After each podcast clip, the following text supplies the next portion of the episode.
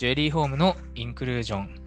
皆さん、こんにちは。新田慎之介です。今日は素敵な方、えーゲストをお呼びしております。えー栃木県小山市のサロンド佐世、えー専務取締役の佐世清子様です。よろしくお願いします。よろしくお願いします。えー佐世さんは本当に私は、本当に最初の最初ぐらいから、本当にお世話になってるというか、いろんなね、協議会とか、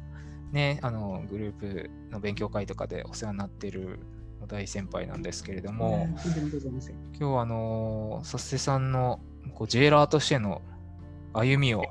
ちょっとね、おやほり聞かせてもらえたらなと。えーそもそも多分きっかけはそのご主人佐世代表と。ご結婚されたっていうところがターニングだと思うんですけど、それ以前はどういうことをやられてたんですか？私はあの結婚する前はあの、まあ、短大を出てあのと某化粧品会社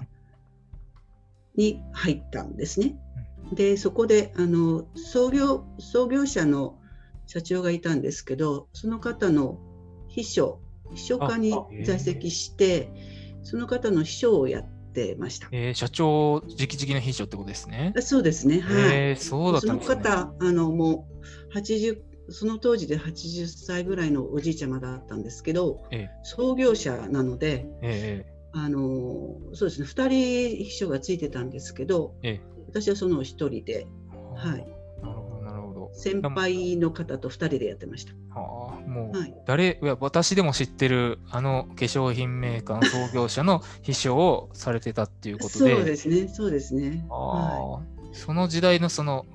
その特に普通のサービス業より高いクオリティが多分求められたと思うんですけど、い、うん、大変だったこととか、楽しかったこととか、ああ、でもね、やはりあの化粧品会社だったので、え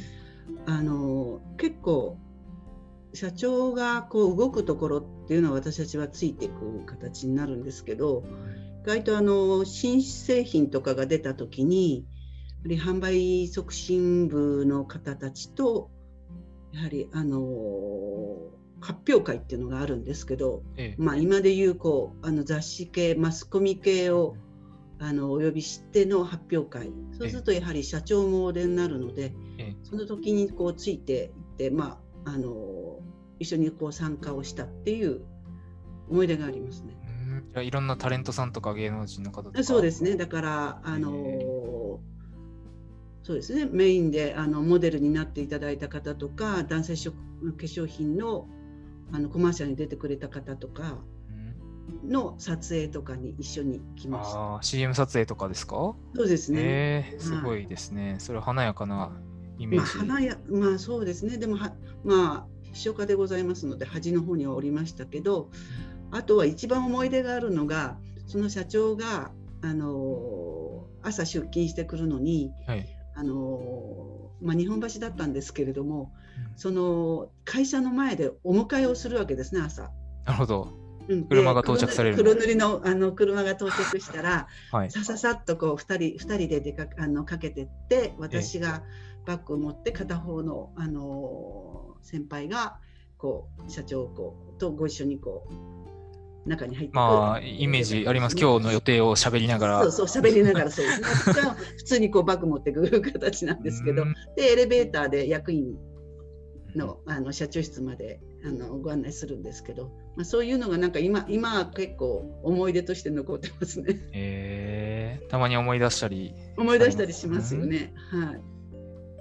その秘書時代に学んだことで結構今でも生きてるなっていうホスピタリティ的な部分の教えっていうか、そういうものは何かありますか？うーんそうですね。やはりあの役員、まあ、一緒かなので役員受付とかにも座ったりとかするのでお客様をこう誘導したりとかお茶の出し方とかお部屋に入り方とかっていうのがすごく今やっぱり身についてるかなと思いますね。社長に会いに来た人がまず最初にこう、はいはい会う会社の印象だよって多分言われるんですよね。そうですね。だから応接にお通しするこの所作だったりとか、あのノックしてお部屋に入る時のこの動作っていうかあのお茶の出し方とかをやはりあの先輩の秘書の方から随分教わりました、えー、その辺は結構先輩は厳しかったですか？あ厳しい。やはりあの 今でいうおつぼねさんみたいな方がいらしてその方が結構あの厳しかったですね。まあ、ですよね。なんかこう女性の縦社会っていうイメージがすごいあります。まあそうですね。うん、なるほど。それは何年ぐらいやられてたんですかねそれ3年くらいですかねその前に私もともと入ったの配属されたのが人事課だったので、えー、その頃は採用をやってました。ああじゃあ全然違う仕事になりますね、全然違う仕事でしたね。面接とかから。面接とかそうですね。まあ、面接はやらなかったんですけど、はい、はい、あの試験問題作ったりとか、そうなんですね。ましたね。はい、えー、そこから、えっ、ー、と、結婚してサンドサセにすぐ入るんですか？うん、そうそうですね。はい。あ結婚して。意外とこう今まで聞き聞いたことなかったその出会いのきっかけとか。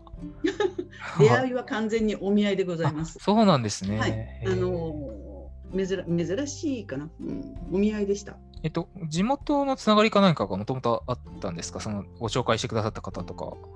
あそうですね、多分あのやはり紹介してくださった方が多分佐世さんのあの先代の方とお友達でライオンズか何かでライオンズクラブか何かで経営者のそういうつながりがあって、はい、そうですね。それでなんかちょっともうあのうち社長が一人っ子なもんですからお店がもうすごい忙しいってことで結婚した方がいいんじゃないかっていうそうちょっとおせっかいなあのお友達がいて。紹介してくれた。清子さん自身の地元は私はもうそ本当に近くです。あじゃあやっぱりもともと地元が近くて、なんかこう、今、東京でバリバリ働いている女の子だけどっていう感じでしバリバリでもない、そうですね、まあそうそうそう。お、お互いにちょっとその方が知ってたものですから。なるほど。でお見合い。ってでもそんな感じです、ね、あそうなんですね。でそこから、まあ、お付き合いが始まり、どそのきっかけっていざいざ結構決断なわけじゃないですか。その結婚をするっていうことは、そのジュエリーショップに、まあ、嫁ぐっていうか。うんまあまあちょっと 不純なんですけれどもね、はい、その気持ちあれがね、はい、結婚しようっていうのがね。あの私の親がやはりあの近くに置いておきたいっていう親だったのであなるほど。車で1時間以内にできれば地元で働いてほしいなっていうそうそうそうなんですよ、はい、あんまり遠くにはっていうのがありまして、で近くだし、まあ、商売もしてるってことで、親たちはいいと思ったんじゃないですかね。ああなるほどなるほど。まあ、完全にこう主婦ってなるわけじゃなく、まあ、働き、仕事もできるわよっていう。うん、そうですね。佐世さんご自身はどうでした？サロンド佐世当時の。多分今の店舗と違う場所全然違いますしちょっとあの業種も2種類っていうか時計宝石以外にもやってましたんで、うん、あなるほど。なんかなんかすごく忙しい本当に忙しい家でしたね。でその今度でそのジュエリーショップのまあお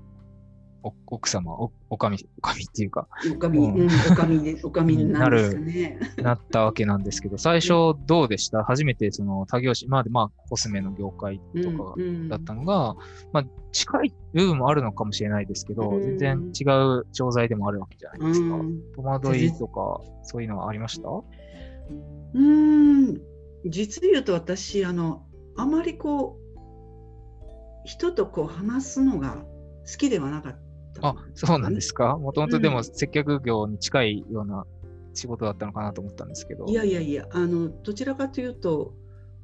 部屋で本を読んでる方が好きなタイプだったので、うん、ええ、あの本当にこんなにこう人とお話しする仕事をすると思わなかったんですね、実言いますとね。その辺は最初すごい疲れるとかストレスとかそういうことはなかったですか？はなかったですね。はい、一番こう最初の方で大変だったこととか、やっぱ忙しさの方ですか？当時。大変だったのそうです、そうですね。うん、あの結構夜遅くまでとかがありましたし、あのなんかお休みがなか今もそうなんですけど、お休みがなかったような気がします。景気も良かったってことなんですかね。そうです。もうあのその頃は昭和50何年頃で本当に一番バブルの頃バブルの本当伸び盛りっていうかすごいイケイケの時代でしたからね。当時から小山市内だったわけですよね多分。あそうですそうですはい。かなり皆さん高額なものが当時は売れたんですよ、ね、そうですねなんかうんうん高額だしなんかそうですね豪快な買い方をされる方もいたりして、その分、忙しくなりますよね。そうですね。で、あの頃って結構若い方が本当にあの100万とか、まあ、50万とか100万とかのものをクレジットでバンバン買ってた時期でしたよね。えー、それだけまあみんな仕事と給料がちゃんとあったっていうことあったんでしょうね。うん、その辺はまあね、まあ、ある意味羨ましさもありつつ、うん、ちょっと今今ではちょっと考えられないですかね。そこからもう今、まあ、いろいろ社内のね、ことも変わったりしたでしょうけど、変わらず続けてらして、えー、何年ぐらいなんですか、アランドサセや勤めて。私は41年。ああ。今年で41年ですかね。41年ですね。それだけでも大ベテランなわけじゃないですか、ジュエリー業界では。ベテランっていうか、どうなんですかね。あのまあ商売に、まあ、ジュエリーだけじゃなくて商売にこう関することってこう何て言うのかな、まあ、もちろん知識とかも必要なんですけれどもあの何て言うかこうその人人人にこうお客様ってつくじゃないですか。はい、だからうんやはりあの馬の合うお客様とか佐世をすごく気に入っていただいている方っていうの方がやはり長くお客さんでいてくれてますね。うん、なんかそれぐらいキャリアがね、あるのに、佐世さんって結構すごい謙虚に勉強熱心じゃないですか。いろんなところにも足を運んだりとか、その辺の好奇心が衰えない、その源泉とかはどこにあるのかなっていうのは前から聞いてみたくて。うん私もあの、まあ、そういう感じで結婚したので別に宝石を詳しく知ってるわけではなかったのであの、まあ、時間が許す限りこのあの宝石に関してとかあと人人同じ業界のこう奥様方とこう交流したりとかする会とかには積極的に出てましたっていうか出してくれたので会社の方で。からあの本当に同じ年代のあの宝石屋さんの奥様との交流は随分ありましていろいろ勉強させていただきました。なんかこう他のね結構いろいろ、まあ、東西南北いろんな方と会ってるとやっぱりまあなんかイベント行きたいけど、東京であるのは結構、それで店離れるのがちょっとって言って、足があまり遠のく人もいらっしゃるとは思うんですけど、その点では、佐々木さんは本当に一貫してフットワークがすごくあるなっていうか、アンテナをすごい張ってるなっていうふうに思ってて。うん、まあ、あのそうですね。あの、地理的にも東京から近いので、意外とあの本当に恵まれてるなと思いました。あの本当に他の奥様方なんか夜行バスで来られるとかあの飛行機で来られるとか2日休んで来られるとかそういう方いらっしゃいましたけど私はとりあえず日帰りができる距離だったのであの東京で何かあることはもう大体日帰りとかで行って来られましたね。それは恵まれてたと思いますね。なるほど。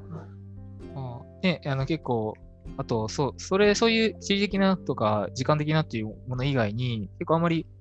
食わず嫌いをなるべくしないようにっていうようなマインドをすごい感じるっていうか、その、なんかこう、ね、例えばこの間、ラデンとかのフェアとかもやってましたけど、はいはいはい。とか、結構いろんなものをこう柔軟に受け入れるというか、結構ベテランになればなるほど、例えば EC サイトとか無理とか、うん、こういう固まっちゃう人が結構いらっしゃるから、うん、新しいものを取り入れにくくなる人もいる見てるんですけど、うん、ではサロンの撮影自体もその結構進化してるというか、うん、結構コンテンツ、ブログとかのコンテンツもどんどん増えてるし、うん、LINE とかの対応とか修理のね、お問い合わせとか、そういうのをね、どんどん新しい変化を遂げてるなっていうふうに思うんですけど、うんうんタロンドサセの最近のこうご紹介というか、あ、そうだ、そもそもそうでしたよね。あの、お店の紹介はまだせ差し上げてなかったと思うんですけど、今現在、イオンモール小山はいはい。2階2階で、はい。にございますということで、はい。小山駅、JR だと小山駅一番最寄りですけど、まあ、お車とかでね、お近くに寄られた際に、あの、立ち寄っていただく、ないしは栃木県内の方とかは結構有名なね、イオンモールという中に入って、かなりこうね、立地としてはいいというか、人通りがかなり多い角の場所にあるなって私はお邪魔した時思ったんですけど、あありがとうございます。多分地域密着というか、何かのついでにこう、イオンモール来た時には寄ってくっていう方が結構多いですかね。あそうですね結局あのイオンモールっていう飲ショップの中にはあるんですけれども路面的なあのかなり路面的なあのなんていう対応の仕方をしているあのお店であのまあ前あの、まあ、作った時、まあ、二十何年前なんですけどもええ。あのいついつもお店にオーナーがいますっていう風なキャッチフレーズを最初あのね。入れてもらってたんです。ですから私か社長が常にいておもてなしおもてなしをかできますよっていう風なスタンスではいました。なるほど。そっか。イオンモールのあるショップって大体まあ、まあ、お近くの例えば100円ショップとかも近くにあるじゃないですか。えーそういうところだとまあチェーン的に全国どこでもあってバイトの人がいるっていうイメージだけど、うんまあサロンドサセの場合は地元で昔からこれ大正元年創業なんですね。そうですね。あのまあうんもともと小山ではなかったんですけど、あなるほどなるほど。あの創業地は足尾町っていうところ、足尾銅山の。ああ、まあ県内のね。そうですね。はい。今日光市ですけど、うんそこだったらしいです。私は。まあもう一貫して、もう 100?109 109年。です年はい。来年が110年。109年いやーいアニバーサリーですね、また。アニバーサリーですね。はい。という、えー長年地元でやってるっていうところを、まあ、うんしっかりと打ち出して、まあ、きちんと責任を持てる社長が身近に話せるうんっ。ていう、まあ、コンセプトそうでね。あると。まあでもその分大変ですね、社長は管理もしなきゃいけないのに。うん。まあ、し社長自体がこの商売っていうか、こう、商商品を販売するっていうのがすごい好きで